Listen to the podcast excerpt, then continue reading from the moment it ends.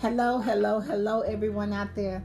Thank you for tuning into the podcast of Let's Talk with a Good Doctor. Yes, honey, let's talk with a good doctor. Today is Can You Stand to Be Blessed Thursday. Yes, my sisters, can you really stand to be blessed today? See, I love to surround myself with people who can stir up the fire in me. Some people in the body of Christ know just what to say to ignite the very fire in you, my sisters. However, no one can ignite in you what you do not possess. Yes. Yes, my sisters, I said it. If the cold winds of opposition have blanked the fire and your dream is dying down, I want you to start fanning those dreams, fanning the flame, my sisters. See, I challenge you to rekindle your desire today. I challenge you today to achieve whatever God has called you to do. So I challenge you today, my sisters, to get back up. I challenge you today, my sisters, that even though you stumbled, you didn't fall. Don't lose your fire.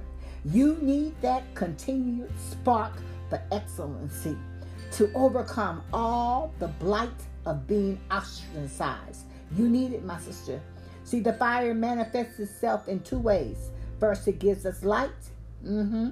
And whenever you maintain your fire, it produces the light of optimism against the blackness of the crises and the critics. Yes, it does, my sisters. And as long as you maintain that fire like attitude, you will find a way to survive.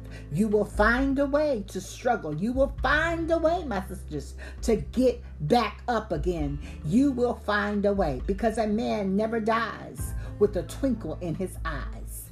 Yes, this is your second chance. The second fire gives us heat, my sisters. And heat can't be seen, but it can be felt. And when you are burning with the passion to survive, how many of you out there today are burning with the passion to survive? The heat can be felt. Can you feel it? Can you feel it, my sisters? The invisible but effective. Your intensity is always detected in your speech and in your attitude. Can you feel the fire, my sisters? Every woman of God must also remember the fire needs fuel. Feed the fire, my sisters. Feed it with the words of people who motivate you. Feed it with the words that have power, my sisters, because your words have power, my sisters. Feed it with the vision.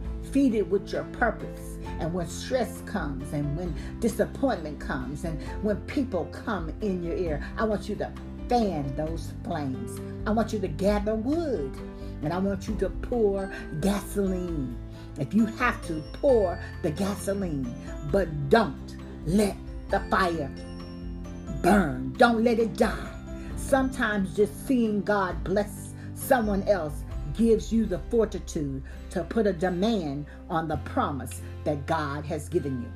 This is Can You Stand to Be Blessed Thursday. I don't I'm not talking about envy, but I'm talking about a strong provocation to receive. Yes, my sisters, can you stand to be blessed today? Can you stand to be blessed? Don't let the fire out. Don't let it go out. Gather some more wood if you have to, my sisters. Pour gasoline on it if you have to, but don't let it die. Until next time, know that I'm praying for you, my sisters, and that I'm standing in the gap for my sisters that cannot stand for themselves. Know that I am here to help you pour the gasoline on it, but we're not going to let it die. This is the good Dr. Lisa Talley. Until next time, know that I love you.